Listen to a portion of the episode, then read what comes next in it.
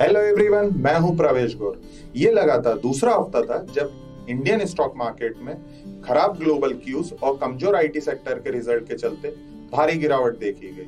Nifty में लगभग दो परसेंट, निफ्टी फाइनेंशियल सर्विसेज़ में चार परसेंट और निफ्टी आईटी इंडेक्स में लगभग छह परसेंट की गिरावट देखी गई। डेटा की बात करें तो एफ़ ने अठारह करोड़ की बिकवाली की, वहीं डी ने चौदह करोड़ की खरीदारी की।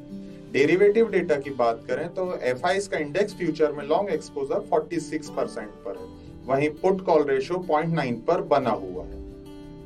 टेक्निकल आउटलुक की बात करें तो 16,800 एक स्ट्रॉन्ग सपोर्ट का काम कर रहा है। यदि निफ्टी इस लेवल को ब्रेक करता है तो 16,600 तक के लेवल हमें निफ्टी में देखने को मिल सकते हैं। ऑन द अप साइड 17,300 एक इमीडिएट रेजिस्टेंस का काम कर रहा है। यदि निफ्टी इस लेवल को ब्रेक करता है तो 17,450 तक के लेवल हमें निफ्टी में देखने को मिल सकते हैं।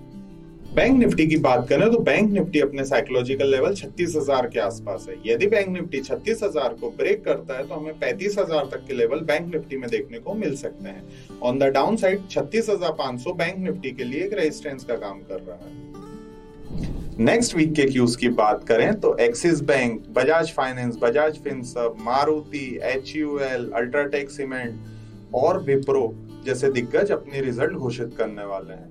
बढ़ती कमोडिटी प्राइजेस और एफ़ के बिहेवियर पर भी हमें अपनी नज़रें बनाए रखनी होगी।